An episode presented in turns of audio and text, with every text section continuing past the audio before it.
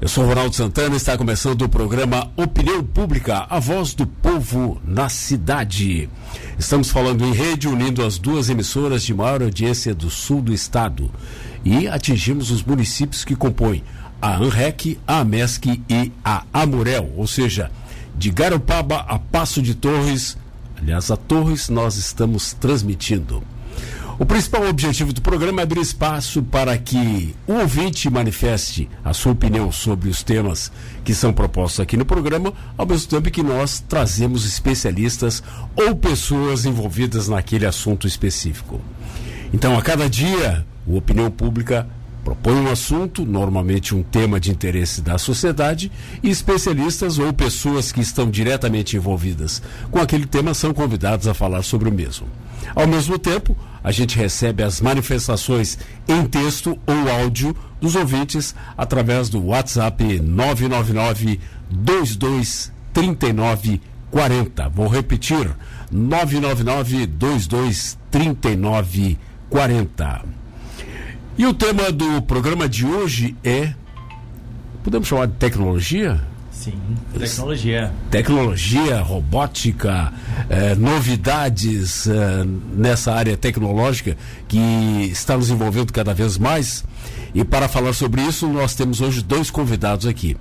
Eh, o professor Joelson Fernandes e a aluna, já ainda é aluna, Eduarda? Eduarda Linhares Nunes, do Colégio Coração Feliz, que tem uma característica especial eles estão envolvidos com robótica. E isso é uma coisa que chama a atenção de muita gente, é, muitos é, estudantes se envolvem diretamente com isso, e é uma, é uma área que está crescendo cada vez mais dentro da tecnologia que está cada vez mais fazendo parte da nossa vida. Boa noite a vocês dois, obrigado pela presença aqui. É, boa noite, Ronaldo. Boa noite, ouvintes da, da Rádio Cidade, né? Das Rádio Cidades? Das rádios, desculpa, temos, né? Temos é um... Rádio Cidade Tubarão e Criciúma, né? De, que abrange tantas pessoas. É um prazer enorme estar aqui e poder contar um pouquinho do que a gente vivencia e que ainda vivenciará. Como é que, como é que surgiu essa essa função da, da, robótica, que inclusive o, o Joel estava me falando uh, antes de começar o programa, que já faz parte do currículo da escola, né? Isso mesmo. Como é, como é que chegaram a isso? Então, Ronaldo, é, eu sou engenheiro mecânico de formação, né?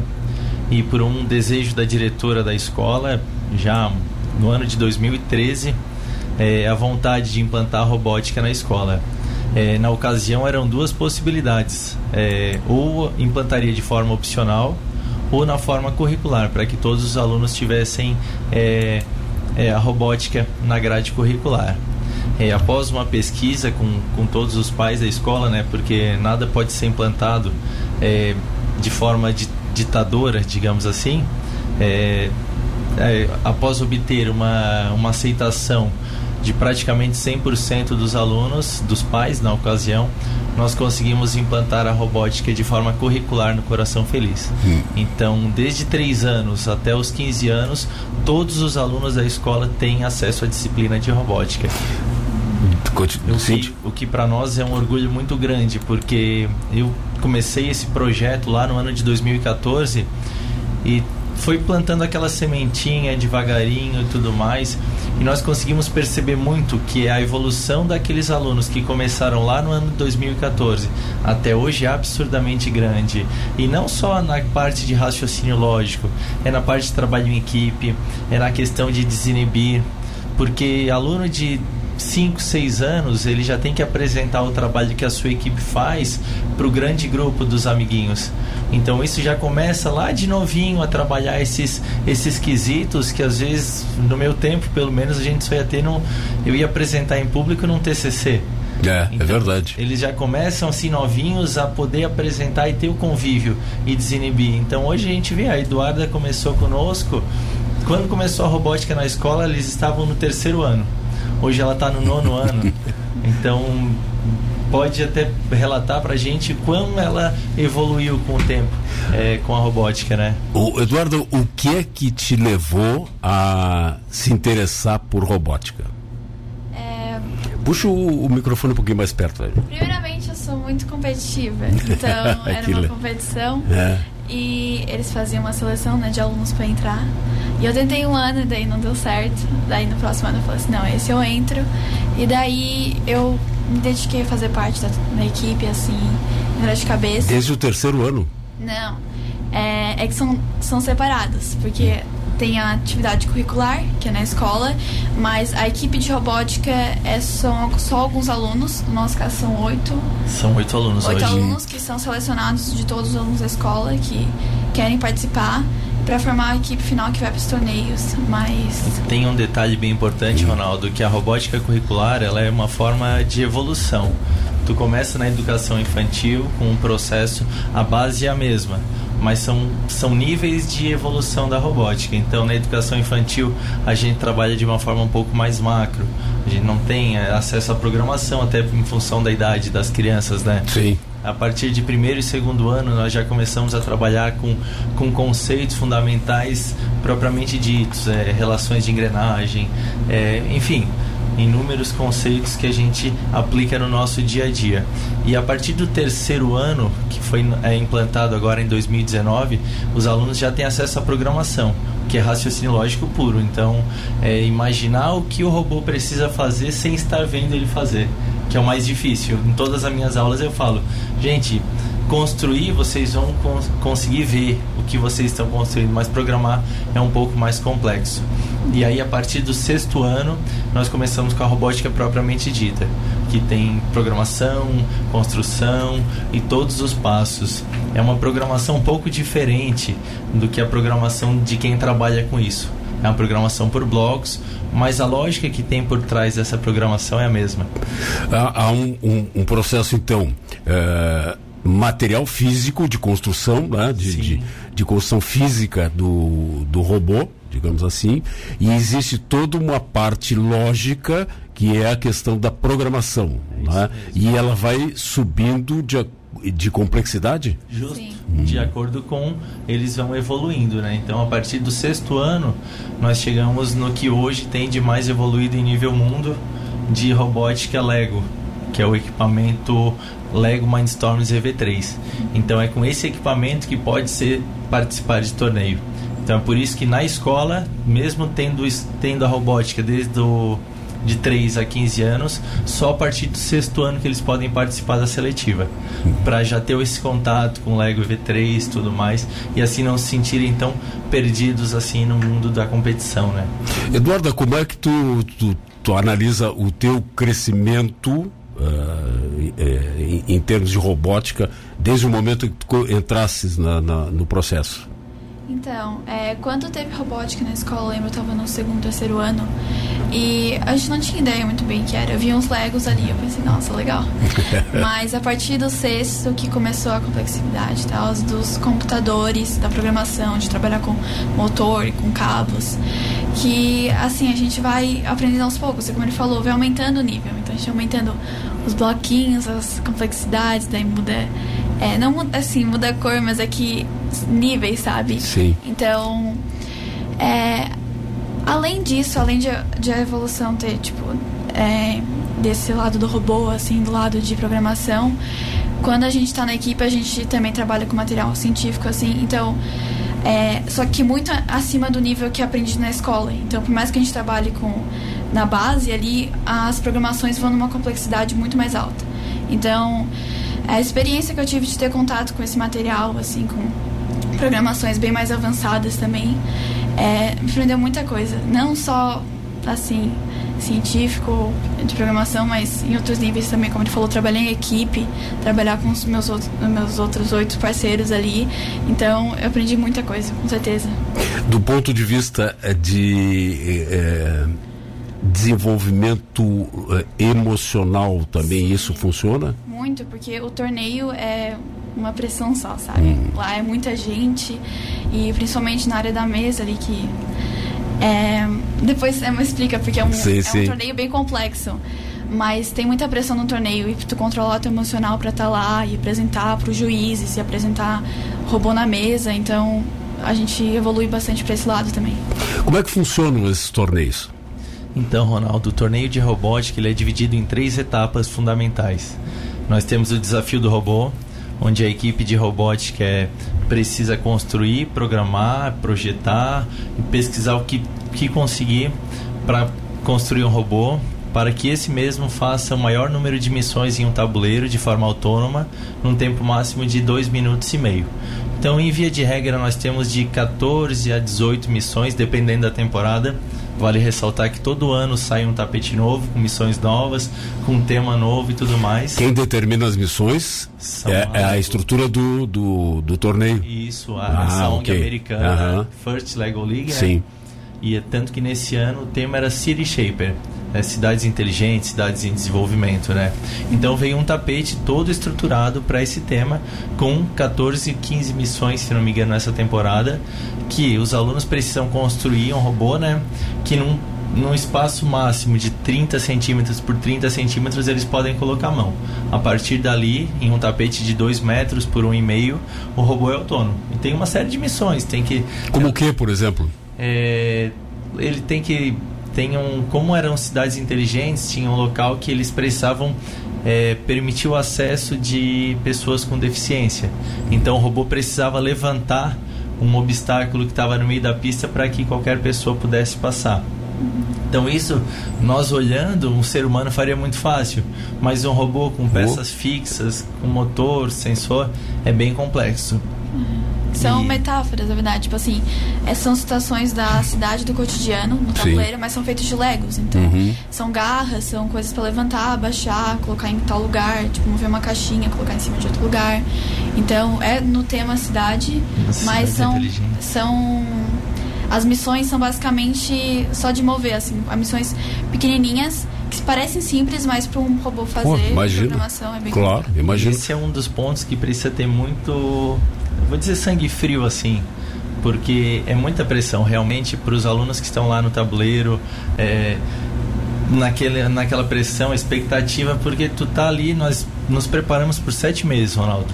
Nós estamos desde junho de 2019 com essa equipe e o torneio foi agora 7 8 de fevereiro. Então é muita pressão, pai, mãe olhando, a mãozinha sua, né? E felizmente fomos muito bem tivemos uma pontuação expressiva e até dando sequência, esse é um pilar. Nós temos outro pilar que é o projeto de pesquisa. Então as equipes elas têm um tema da temporada, elas precisam pesquisar um problema relacionado àquele tema, precisam desenvolver uma solução, prototipar essa solução e apresentar para a sua comunidade o que você desenvolveu. Então, isso que é o mais interessante, sabe? Alunos em nível ensino fundamental 2 tendo acesso a laboratórios da universidade, é, pesquisando, tendo conhecimento científico, pesquisando em artigos, e isso é muito interessante. O conhecimento que esses alunos aprendem, eu confesso que nem eu consigo mensurar o quanto isso vai é, agregar na vida deles, sabe? Fala, e, fala Eduardo. Falando em mensurar, há um tipo de acompanhamento da escola no sentido do crescimento, de eh, mensurar o crescimento desses alunos? Desses alunos em específico, nós conseguimos ver cotidianamente o quanto eles evoluem, sabe? Por mais que nós não, não chegamos a passar para eles mas é visto claramente a evolução deles, tanto no convívio com os demais colegas, é, é seu, é, seu, seu comportamento em sala de aula, né? Até porque é, para fazer parte da equipe da robótica tem vários itens que eles têm que atender, sabe? É, tem uma rotina bem desgastante essa equipe. Tu não pode é, entrar na equipe e deixar o seu rendimento escolar cair, né? É Porque oh. fundamentalmente é a, é a disciplina que vai fazer a diferença. Então tudo isso está sendo monitorado sim pela escola. Mas isso vai fazer a diferença também depois no mercado, né? Sim, porque a gente tem que, tipo, a, a robótica demanda boa parte do tempo. A gente se encontrava à tarde, né? Terças e quintas. É, terças Isso é no contraturno? Contraturno. É, então a gente tinha que era bem coisas tipo da robótica para fazer coisas da escola também então a gente tinha que equilibrar bem. E daí isso era uma questão de disciplina. Então eu acho que disciplina foi uma coisa que eu aprendi muito também durante o tempo da robótica. Então é tudo isso a gente vai levando né? Então a gente sai da escola sai da é, da escola agora. Sério? então é e é uma coisa que procuram muito no mercado. Então e a gente tem contato com isso porque a gente trabalhando basicamente com um produto para a gente até é, passar para o mercado. Então, já conta bastante. A Eduarda falou no começo da, do programa que ela era muito comp competitiva. Sim. A robótica uh, aumentou a tua competitividade? Sim, muito. uhum. Ainda mais que a gente foi para lá e a gente não conseguiu o, o, nacional, mas conseguimos outros prêmios também. Então agora a gente volta, né, com um pouco mais de garra para conseguir. que legal, né? Muito legal isso, né? É, do, já, já existe alguma projeção em termos desse pessoal que está participando do, do, projeto em termos de crescimento depois fora da escola? Então, a nossa a primeira equipe hoje eles estão no primeiro ano do ensino médio, Ronaldo. Uhum. Então nós alguns já seguiram para a área técnica mesmo, procuraram colégios que focassem para o técnico, outros para um colégio regular. Mas assim, o que mais me engrandece, que me enche de orgulho, que esses mesmos alunos que estavam na equipe passada, que participaram do Nacional, é, eles já têm as portas abertas em algumas empresas da cidade, sabe? É, devido ao trabalho que eles fizeram e apresentaram para alguns empresários que, que acreditaram na causa, é, nós tivemos é, de fonte segura do próprio dono da empresa que eles formado, que eles quando tivessem a disponibilidade até de idade, né, para poder trabalhar, as portas da sua empresa já estariam abertas para eles no mercado de trabalho.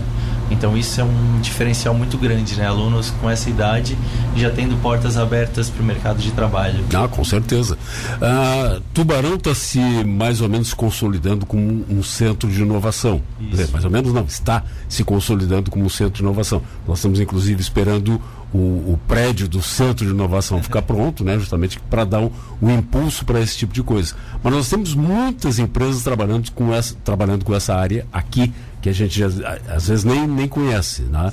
É, como é que é, é, o colégio pretende é, formar cada vez mais mão de obra, é, não só mão de obra, é, cérebros para esse, esse tipo de, de mercado, o mercado da inovação?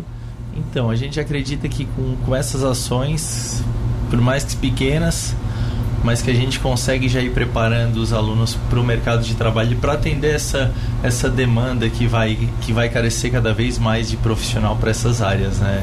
É, até você comentou do centro de inovação que a cidade está construindo e tudo mais.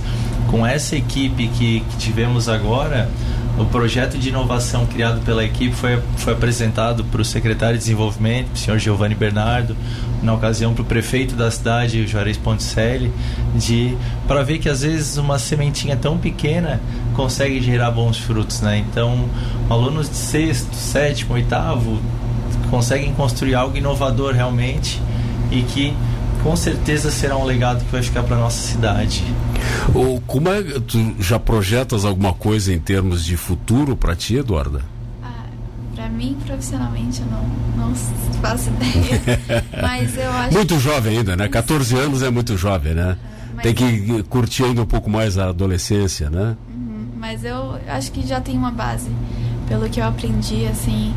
E nesse, nesse lado científico, né? Também, eu não sei, tu falou, também é nova, mas com certeza já aprendi bastante coisa que mesmo se eu não for para um lado mais científico, vai contar muito para mim, porque outro pilar também do torneio são valores, tipo trabalho em equipe, ah, valores de distribuição de tempo, coisas assim. Disciplina que é fundamental, né? É, que funcionam em todas as profissões, né? Que para claro. todas as profissões precisa ter isso, então é, contou bastante para mim. O, os alunos estão saindo, estão se dirigindo para as, os cursos técnicos? De, metade, metade, é? Ronaldo. É. Tem alunos que vão para o lado técnico mesmo, tem, tem aluno que, que gosta da tecnologia, mas que vai para a área da, da medicina, para a área das exatas e tudo mais, mas com o intuito de aplicar o conhecimento nas suas respectivas áreas, né? Uhum. Então, da metade metade. Tem área pessoal que vai para área de pesquisa mesmo, tem área que vai, enfim, abrange bastante. O a Nana Zardo, a presidente da Convento, né? É, esses dias tava, tava, a gente estava conversando e ela disse que implantaram também robótica, aulas de robótica na, na Convento. E ela me disse assim, é, olha, é uma das aulas que a gente entra, não ouve um sussurro, e eles não, não notam que a gente entrou, porque eles estão tão concentrados no, no, no, trabalho que eles não notam que a gente entrou. É, o, o, o Josson, inclusive, esteve envolvido no, no, na implantação disso, né? Então, Ronaldo, é, no ano passado nós tivemos contato, tem muito acesso com a Nana, com o Carlos, que foram os idealizadores. Acredito que tenham mais pessoas por trás, mas eu conheço essas duas pessoas diretamente, né? E tinha, eles participaram do nosso torneio em Rio do Sul, quando obtivemos a classificação. E eles saíram de lá com a sementinha, assim, ó, a vontade de implantar na Convento. É, então, foi feito, feito projeto via FIA, a Janine também, é, o que puderam fazer para implantar a robótica na Convento. E eu ajudei da forma como eu podia, dando umas dicas, uns toques lá para os professores que, que aplicam, estou à disposição ainda para ajudar o que precisar, né, de forma voluntária e, e deixo até aqui meu meu convite, né? Eu incentivo muito para que a Convento também tenha uma equipe dessa de robótica para que possa participar de torneios assim como nós. Seria muito legal para a cidade ver uma equipe da Convento representando o município de Tubarão também. Claro. Então, sou um grande incentivador. Esse ano já está marcado que a etapa estadual acontecerá em Criciúma, então vai ser aqui pertinho da gente. Então seria muito legal uma equipe da Convento. Eles inclusive estiveram em Jaraguá, foram no sábado para prestigiar o evento e eu tenho certeza que, que a gente em breve vai ter uma equipe Convento também participando de torneios. Existe algum alguma ideia, algum projeto para implantar em, em rede em rede municipal, rede estadual esse esse mesmo projeto? Então, Ronaldo, eu ouvi assim conversa de bastidor, eu não sei é, em que pé tá, que o prefeito tem bastante intenção de implantar robótica em todas as escolas do município. Mas não posso te afirmar porque foram conversas assim, informais, né? Mas eu já ouvi falar que tem um estudo que ele ficou muito encantado com o que foi apresentado para ele na semana passada, retrasada, e que tá, tem sim já tratativas para que isso realmente saia do papel e aconteça. E, uh, o, o, Centro de Inovação vai ter alguma coisa ligada à robótica? Já existe algum projeto nisso? Então, Ronaldo, já foi nos oferecido uma sala no Centro de Inovação para nós estudarmos a, a viabilidade de ter um local específico, o nome da equipe hoje é Anonymous Hobby, para ter um, uma sala específica da equipe, para ter uma maior visibilidade, visibilidade mediante aos empresários e tudo mais. Mas nós estamos estudando ainda nesse primeiro momento como seria feito, porque a equipe ainda é muito dependente da instituição da escola por uhum. trás. Tem toda a estrutura. Já tem uma estrutura montada lá. Justo. E nós como professores, nós conseguimos dar mais tempo. Então, às vezes eu tenho que dar duas aulas em uma turma, mas após eu já estou ali. E caso nós sai, eh, viemos a sair da escola, isso seria um pouquinho mais complicado, né? Uhum. Como é que são essas aulas, Eduarda? Como é que como, como é que tu, tu entrasse em contato com isso e, e como é que te adaptasse às aulas? É, então, a gente se separa em alguns grupos. É, a, a, as pessoas que ficam mais na parte de construir o robô e as que ficam mais na parte da pesquisa. Então, é, esse ano ficaram eu e as meninas na parte da pesquisa e os meninos na parte do robô. Então, cada um fica trabalhando um pouco na sua área, mas a gente não pode se dividir em dois. É, o torneio é, vê muito disso da gente equipe, trabalhar né? em uma equipe inteira. Então, durante as aulas, a gente sempre vai produzindo alguma coisa, porque as meninas da pesquisa, a gente vai pesquisando, é, lendo muitos artigos e os meninos vão construindo robô, fazendo isso por passos, né? Porque, como a gente falou, foram seis meses, então a gente fazia é, um pouquinho cada dia, assim, cada aula, então é que é um, é um longo processo, é que nem uma empresa. Então a gente tem um produto para trazer no final, um, um projeto para trazer no final, então são várias etapas, desde pesquisa, desde fazer amostra e fazer teste na Unisul. Então cada dia a gente ia fazendo um pouquinho para no final trazer o robô, o nosso produto, tudo certinho. A, a Eduarda falou em pesquisa. Existe literatura técnica em português ou é difícil? Existe sim. Existe? Existe, existe sim. Ela mencionou é, a respeito do nosso projeto de pesquisa. Então tem literatura em português, tem muita literatura estrangeira na parte da robótica, mas tem muita, muita literatura em português já. Pois é, isso eu fiquei pensando, né? A Eduardo estava falando na questão da pesquisa de, é, bom, como, não, como não, não é uma área que eu transito, né? Eu fiquei pensando, será que tem literatura em português para se fazer pesquisa em relação a isso? Mas então existe. Existe Tem, sim. tem Existe. bastante coisa também pra gente. É. É, a gente também acaba é, é, é, traduzindo algumas coisas, né? Que são mais ricos os conteúdos de fora, mas tem bastante em português também pra gente se basear. E a Lego oferece. ah, A Lego, na verdade, a Lego diretamente não, Ronaldo. Hum. Nós conseguimos algum apoio com a franquia que atende a escola hoje. Nesse ano eles deram o tapete da temporada e tudo mais, né? Mas a Lego diretamente não. E até uma coisa para para deixar claro para o ouvinte das rádios é que quando a gente fala em torneio de robótica, projeto de pesquisa, o projeto de pesquisa não necessariamente é ligado à tecnologia.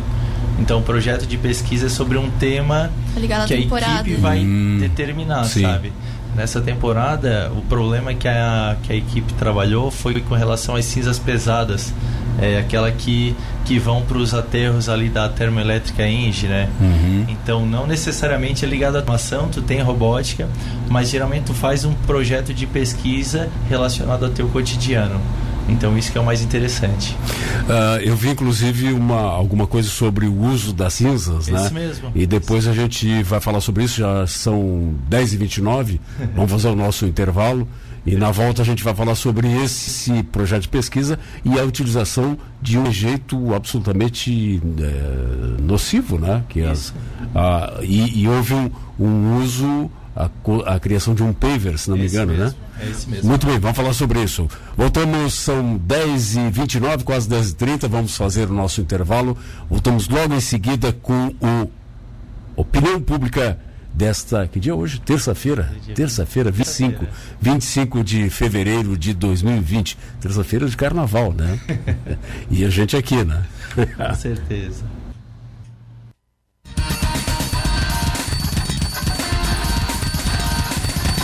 Você está acompanhando Opinião Pública. Estamos de volta com a opinião pública dessa terça-feira de carnaval. Aliás, o ano começa amanhã. no Brasil, o ano só começa depois do carnaval, né? O a opinião pública de hoje está falando sobre assunto, um assunto interessantíssimo que é eh, robótica, programação, uma série de coisas que eh, estão fazendo parte do nosso dia a dia e que vão cada vez mais fazer parte do nosso cotidiano, sem, sem sombra de dúvida. E para falar sobre isso, nós convidamos o professor Joelson Fernandes e a Eduarda Linhares Nunes, do Colégio Cora- Coração Feliz, que estão envolvidos diretamente na questão da inovação e especificamente da robótica. Né? A gente falou no primeiro bloco sobre a questão do, dos projetos que são ligados de pesquisa que são ligados eu até perguntei sobre literatura né, técnica eh, que são ligados a essa área não necessariamente o, o projeto de pesquisa tem a ver com a robótica pode ter mas pode não ter e eh, há um projeto de pesquisa feito pelo pelos alunos do Coração Feliz que tratou a questão das cinzas né, geradas pela queima do carvão aqui na, na Engie. Como é, que, como é que funciona? Como é que surgiu essa ideia em primeiro lugar? Então, eu vou falar um pouquinho e depois eu passo a palavra Claro. para Eduarda Uhum. para explicar mais. Sempre que lança a temporada, Ronaldo, é muito complexo para nós é acharmos um problema. Então, tu, tu testa, tu, tu vai tentando, tu vai pesquisando, tu lança pesquisa sobre o que você poderia é, considerar um problema, né? Até validar esse opa, Opa! até validar esse problema Opa, mesmo. caiu o teu. Ah, Caiu aqui, é, não tem vai lá. até é, validar esse problema. É, então, nessa temporada, o tema era cidades inteligentes, City Shaper. Nós conseguimos, é, começamos a pensar, porque tem muitos problemas, mas tem que ser um problema que esteja a teu alcance. Tem problemas que às vezes foge da tua alçada, como tu resolveria um problema, às vezes de mobil- mobilidade urbana, algo um pouco maior que não dependeria só de nós enquanto equipe, né? Teria que ter um apoio de diversas entidades por trás. Então, em uma conversa com o professor Marcos Mazuco, da Universidade de Santa Catarina, coordenador, se não me engano, dos cursos de engenharia química e tudo mais, Cinco cursos. Ele coordena. cursos, né? Cinco cursos ele que é coordena. uma pessoa fantástica que Grande figura. foi na escola, conversou conosco, bateu um papo assim extremamente importante. E de lá surgiu a ideia de fazer um tapa-buraco expansível. Que seria, de repente, buracos sabemos que é um problema não só em Tubarão, como no mundo inteiro. Mundo inteiro. né? É, e de repente um tapa-buraco que fosse capaz de o próprio cidadão, dono da sua casa, em um dia de chuva ou independente do tempo, conseguisse colocar aquele produto que fosse expansível, que preenchesse aquele buraco até que as entidades responsáveis pudessem Provisoriamente. isso mesmo, até poderem fazer o, o, o recapeamento, enfim, tapar esse buraco de forma final. É, foi feito vários testes, é, tentamos de várias formas e fo- foi visto que o produto químico que era responsável por expandir, ele se deteriorava com a chuva. Ele não tinha tanta dureza, né? E a gente começou a trabalhar com borracha, resto de pneu, resto de farelo de pneu. E foi nesse momento que nós vimos a cinza, essa cinza pesada, que hoje é um rejeito da, da usina, né? Sabe-se que é até bom diferenciar. Tem a cinza leve, que é utilizada hoje pela indústria cimenteira. Então essa tem destinação 100% e até falta. E tem a cinza pesada, aquela que é cinza de fundo de caldeira, que ela não tem um destino. Por quê? Porque ela precisa ser processada para entrar num cimento, para para enfim para ter a sua destinação e é uma cinza que está lá numa bacia de decantação às vezes é utilizada como aterro e começou a ver com, com outros olhos essa cinza e até se a Eduarda quiser falar um pouquinho do projeto Claro. É, então, como ele falou, o primeiro projeto não tava buracos e a gente estava procurando agregados porque o material expansível ele não tinha dureza suficiente. Então, a gente no laboratório da Unisul, a gente é, viu a cinza pesada e a gente pensou que seria um bom agregado para trabalhar com material expansível, mas esse primeiro projeto não deu muito certo pela questão da chuva que ele cedeu. Então a gente gostou da ideia da ciência, a gente queria continuar, porque a gente já está dando uma destinação para um produto que tinha muita pouca destinação e é produzido é, em grande escala. Se não me engano, são milhões é, de toneladas. Tem muito, é Muito. muito, mu- um volume muito grande. Por Só hora. em. É. numa unidade é queimado em torno de 70 toneladas de carvão sendo que dessas 70 toneladas de carvão 43% viram cinzas e desses 43% que viram cinzas, isso depende da unidade, né? Aproximadamente 4 a 5% vira rejeito, que é essa cinza de fundo de caldeira que vai para uma bacia de decantação. Então são produzidos muitos, isso só aqui na cidade, né? Então a gente estaria fazendo uma coisa que até que a gente não encontrou muita destinação. É, a gente não encontrou muito. É, por mais que seja um produto que seja em grande quantidade, a gente pensou, alguém já deveria ter pensado em algum tipo de destinação para isso. Mas não, a gente encontrou muito pouco. Então seria um bom material a gente continuar. É, então a gente trocou os agregados que a gente já tinha, que era pneu e cinza, e colocamos é, em pavers, que é uma pavimentação que está em alta. Tipo de pavimentação. tipo de uma pavimentação que está em alta e que é mais sustentável que pavimentação normal. Então a gente só é, é, estudou misturas, né, quantidades entre esses três agregados, é, materiais normais de cinza, que é brita, areia e cimento, que são os principais, mais outros é, aditivos químicos. Mas então o que a gente fez, a gente substituiu 100% da areia de uma mistura de paver comum por cinzas pesadas. Então a gente estaria dando uma destinação para cinzas pesadas e evitando de tirar areia do meio ambiente, que é um material finito. Oh, São tiradas ótimo. 50 são bilhões, assim, não lembro a quantidade agora, mas é uma quantidade muito grande é, do mundo todo só para materiais de construção. Então a gente estaria resolvendo aí 12 problemas. É, então o que a gente fez depois disso, que a gente teve essa ideia, a gente trabalhou no total de 106 ou mais amostras é, para a gente testar as quantidades, encontrar a melhor mistura para fazer o paver. Depois a gente levou para fazer testes na Unisul, porque para te considerar o paver, o nosso paver já ser aplicável, né, ele tem que atender a BNT. Uhum, Então, claro. a BNT ela pedia dois Só para quem não sabe, a BNT é a Associação Brasileira de Normas Técnicas, né? Sim. Que é o que determina uma série de, de normatizações em relação a diversos produtos, né? Sim, e daí a BNT pedia, né, para ser considerado um paver, que ele tivesse uma resistência mínima e uma absorção mínima. É, resistência mecânica à, à À com- pressão. à compressão, Uhum. né? De 35 megapascal. Então esse Explica o que é um É, 35 megapascal, que isso aí... é uma unidade de medida, né, no qual são feitos testes. é, que o preciso que o produto precisa resistir à compressão, ou seja, ele precisa resistir a não vou conseguir mensurar aqui o que um comparativo, mas seria em função de uma área pequena ele teria que resistir uma força. Ou seja, se a gente vai colocar um uma pavimentação, nós temos que considerar que ali vão trafegar caminhões, isso, ônibus. Tá?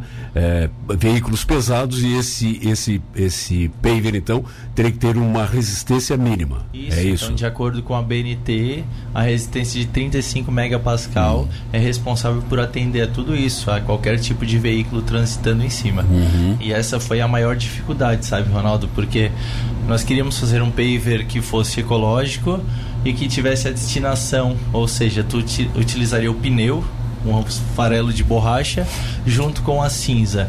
E com areia, então, como a Eduarda falou, foram 106 amostras até chegar ao produto final. É, infelizmente, o pneu não deu para ser utilizado. O pneu ele não reagiu de uma forma boa na mistura do concreto ali, né? E ele afeta diretamente na dureza. Ou seja, até em uma semana do torneio a gente estava apavorado porque a amostra com um farelo de pneu, a dureza de 35, que era o mínimo necessário para BNT, estava dando 18, 20. Uh, então muito longe. Não tinha como, sabe? Por mais que ah, é, com 28 dias de cura, o concreto tenderia a ficar um pouco mais resistente, mas não seria possível. Então nós vimos que com o pneu não daria certo. Então, o nosso foco, a gente deixou o pneu de lado. Claro que seria um complemento ainda do nosso produto, porque já estava dando uma destinação para cinza. Então, o foco acabou ficando com a cinza pesada mesmo. Conseguimos chegar a um produto com 38 MPa de dureza, testado pela Uniso no laboratório. É, o engenheiro André, que é o responsável pelo laboratório hoje, nos deu todo auxílio e o paver está ali. Que legal. Como é que, como é que funciona eh, essa eh, esse processo? Porque aí envolve química e física, né? Isso. É, vocês é, já têm experiência para isso ou vocês têm uma, uma, uma monitoria, uma mentoria dos professores das áreas? É, então, a gente, no começo, a gente não tinha nenhum, pois é. nenhum contato com esse tipo de material, mas é, a gente vai aprendendo muito, porque o processo a gente entra em contato com outras equipes mais experientes que a gente. É, a gente lê muito artigo, a gente lê muito, muito. Então a gente acaba criando conhecimento técnico. É, mas também, como a gente era uma equipe nova, todos os integrantes nunca tinha participado de um torneio antes, a gente teve uma mentoria dos tutores, mas o produto, o projeto em si tem que vir da gente e não uhum. deles. Então, é, o torneio conta muito isso, da independência da equipe dos tutores. Porque a gente é, uma, é somos mais novos, mas a gente vai aprendendo a trabalhar com isso, sabe? A gente vai. E tem que haver uma, um relatório de acompanhamento das, da, das experiências. Com certeza. Uhum. É, e também é, indo nos laboratórios, né, conversando a gente com vários profissionais é, a gente aprende muito com eles. A gente é, faz uma lista de profissionais que a gente entrou em contato para apresentar para os é, juízes no dia, porque é deles que a gente vai tirar a informação, é deles que a gente vai tirar o conhecimento para a gente produzir a nossa solução no final. Então, é basicamente é disso que vem, porque os artigos são importantes, mas é, ter contato com os profissionais é o que conta mais. E, e, o, e, o, e o, a testagem desses produtos é feita uh, de maneira. Por exemplo, o, o Joels falou que uh, o, o, produto com o pneu não funcionou porque a chuva uh, ele se, se desmanchou. Isso é feito em teste de laboratório ou é feito em teste vivo na, na rua? Então, Ronaldo, esse como foi o nosso primeiro teste, é, até para nós, enquanto tutores, é um, é um. vai agregando conhecimento ao longo da temporada, né? Então, de uma conversa com o professor Marcos Mazuco, a gente expandiu o nosso, o nosso conhecimento assim, em mil por cento. É, o nosso primeiro teste com, com um produto expansível e tudo mais, é, nós fizemos alguns testes né, no laboratório da própria escola, alguns corpos de prova, até que resolvemos tirar uma lajota na frente da escola para testar realmente na prática. Sim, se tem, tem que ter, né? Se ele resistir aqui, ele vai resistir. Nós não temos os equipamentos que uma universidade tem, então nada melhor do que tirar uma lajota da frente da escola e vamos colocar o nosso produto. E foi uma alegria toda, porque a equipe colocando é, aquele toda aquela mistura para vendo se os cálculos de expansão daria certo, se ela realmente cobriria o, o quanto uma, laje, uma lajota que foi tirada, né? E assim, de certa forma, o produto não é que ele não deu certo. Ele atendeu, ele resistiu à dureza, então os carros, ele inclusive ainda está lá os carros passam por cima dele, não, não danificam nenhuma roda. Nem esse é o projeto tipo. antigo, né? Com poliuretano antes. O do, hum. o do Paver já foi um teste diferente. E, e ele tá lá. E ele tá lá, foi feito na prática. Só porque com a água ele vai esfarelando e ele vai perdendo algumas propriedades. Para nós não seria interessante. Né? Você, eu acho, eu, não sei se talvez esteja enganado, mas eu, eu devo ter lido alguma coisa sobre a produção de um tijolo ecológico a partir de, de cinza. Vocês já viram alguma coisa sobre isso? Sim, é, a gente chegou a ler alguns artigos sobre hum. isso, mas o que acontece? Muitas vezes eles tentavam substituir a cinza pesada por cimento, porque eles têm características similares e o cimento é mais caro. Então, tirando o cimento, eles iam baratear o produto. Mas muitos desses projetos, pelo que a gente acompanhou, não chegaram na resistência necessária, não não, não chegaram 100% a ser considerados papers, porque não atenderam a BNT. Mas a gente até chegou a conferir naquele site, como é que é? No site do INPE, sim, que é sim. responsável por patentes. Patentes, Instituto Nacional de Patentes. E me falhou também. É, também é. é. Mas é esse mesmo. E pesquisamos. Ainda estamos pesquisando, inclusive, porque é, a equipe hoje está com, com ideia de patentear essa ideia. Ah, é interessante, claro. sequência e claro. formar a propriedade intelectual de um produto que foi desenvolvido claro. em uma escola, né? O que seria muito interessante para nós, Ronaldo. Mas os diversos estudos que se veem na área são com, com acréscimo da cinza para baratear e diminuir o cimento, assim como a Eduarda falou. Mas algo que substitui 100% a areia pela cinza, até o momento nós não encontramos. Hum. encontramos. Mas se houver uma substituição parcial, pelo menos, nós já estamos dando um, um, um destino mais adequado a um rejeito uh, tóxico, né?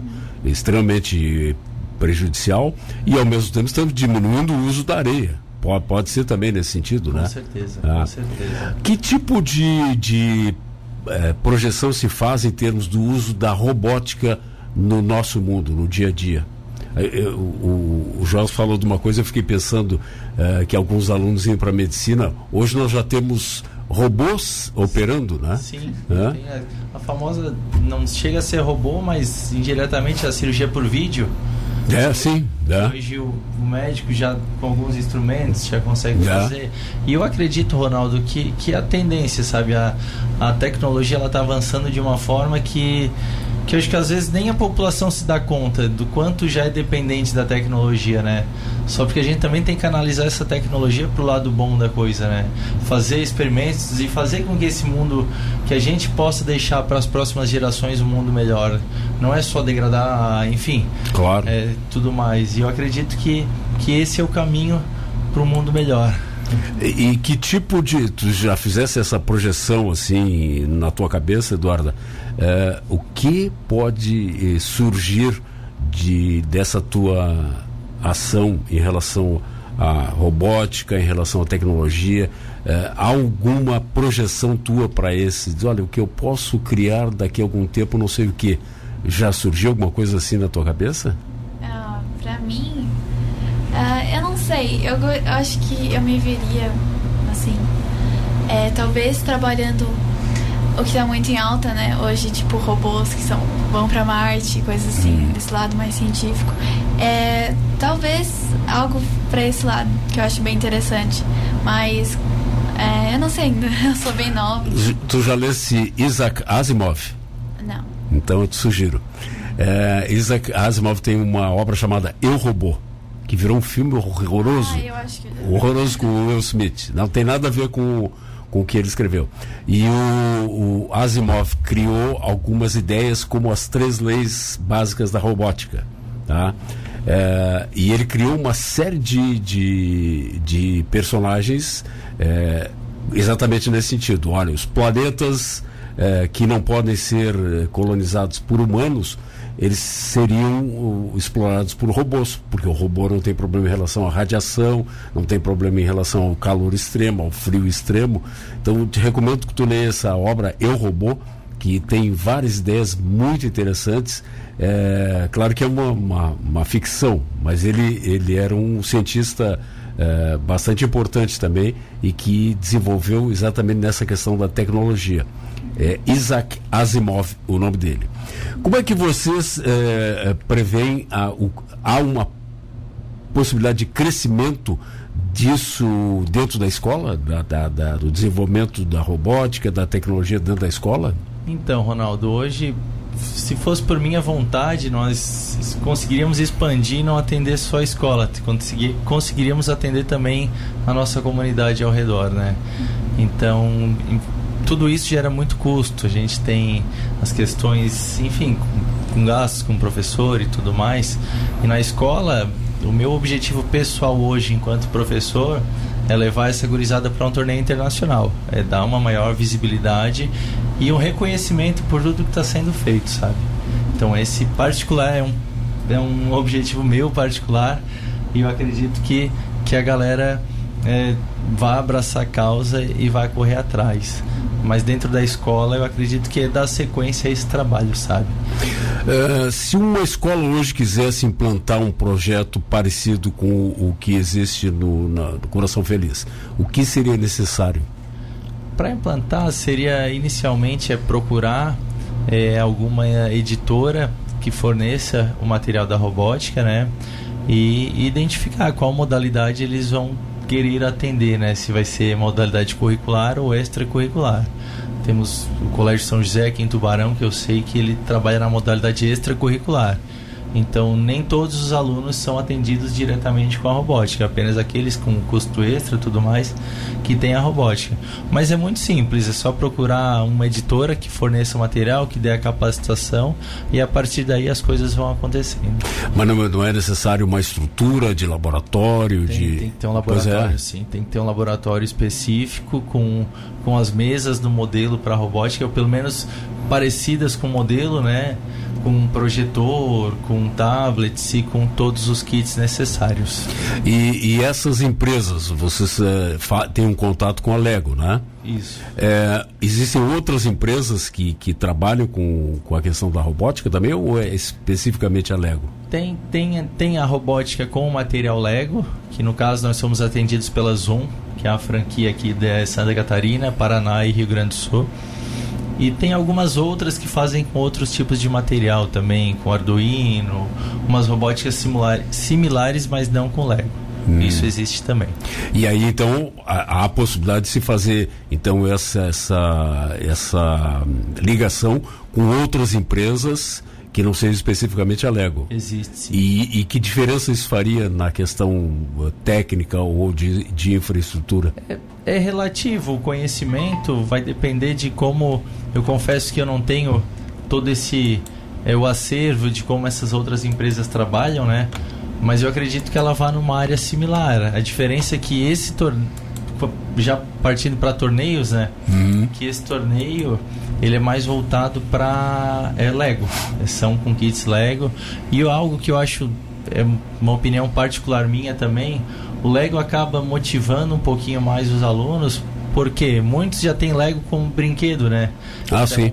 O simples fato de você dar vida a um brinquedo Lego que você já brincou durante toda a sua geração acaba sendo uma motivação extra, vendo aquela, aquele seu carrinho. Eu não paro de vir alunos para mim, às vezes, ô tio, aquele carrinho que eu fiz lá em casa, será que a gente consegue encaixar o um motor? Será que dá para fazer alguma coisa?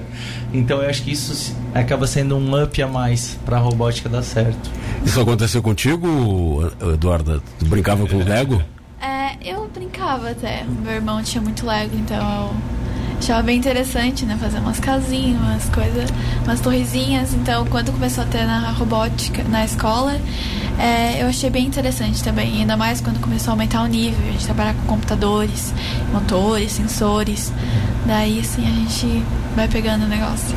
Eu brinco, João, que eu digo o seguinte, que a minha geração, né, eu tô com 70 anos, a minha geração, eu não sei como é que conseguiu pensar, porque a gente ficava seis meses enrolado num negócio chamado coeiro, tá? A gente ficava seis meses, Eduarda, depois de nascer, assim, duro, enrolado numa faixa, que era chamada de coeiro, durante seis meses não mexiam com a criança, entendeu? Então, a, a, a estimulação era zero, Era zero. zero. Eu não sei como é que nós pensamos, sabe?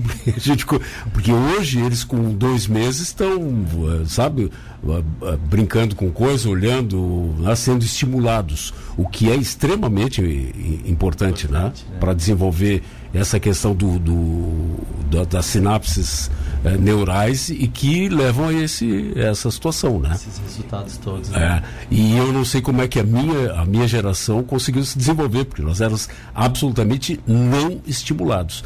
A estimulação, na, na tua opinião, é, é, é fundamental para esse tipo de, de atividade? É, com certeza, Ronaldo, com certeza. É. E eu, eu digo até que é a base de tudo, sabe?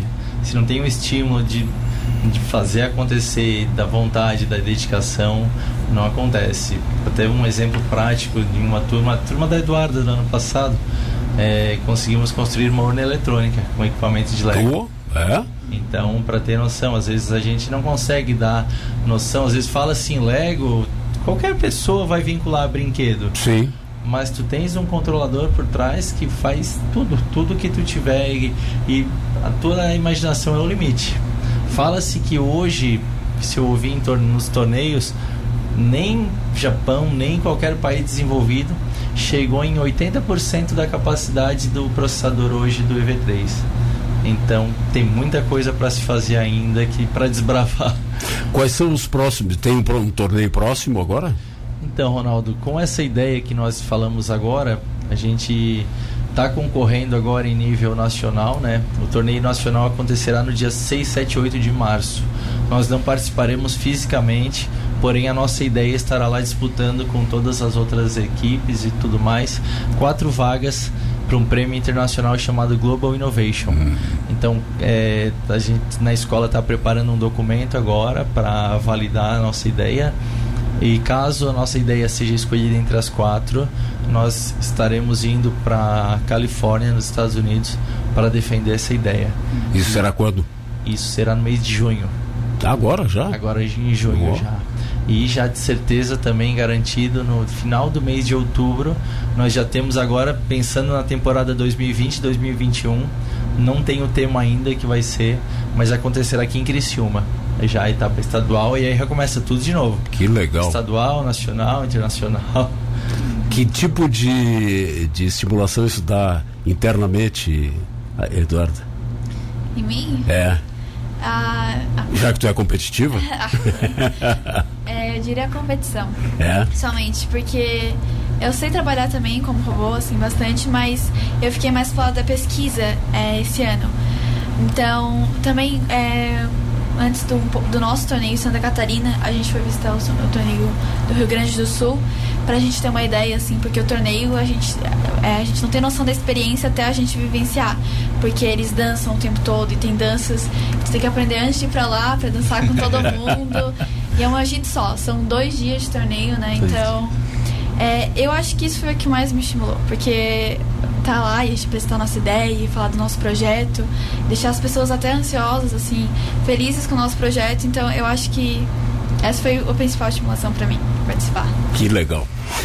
Bom, s- 10 horas e 59 minutos, quase 11 horas. Chegamos ao final do Opinião Pública de hoje. Obrigado pela presença de vocês, Eduarda Liares Nunes, Joelson Fernandes. É, foi muito interessante, coisas que eu não tinha ideia que funcionavam e que realmente são é, pontes para o nosso futuro, na realidade, né?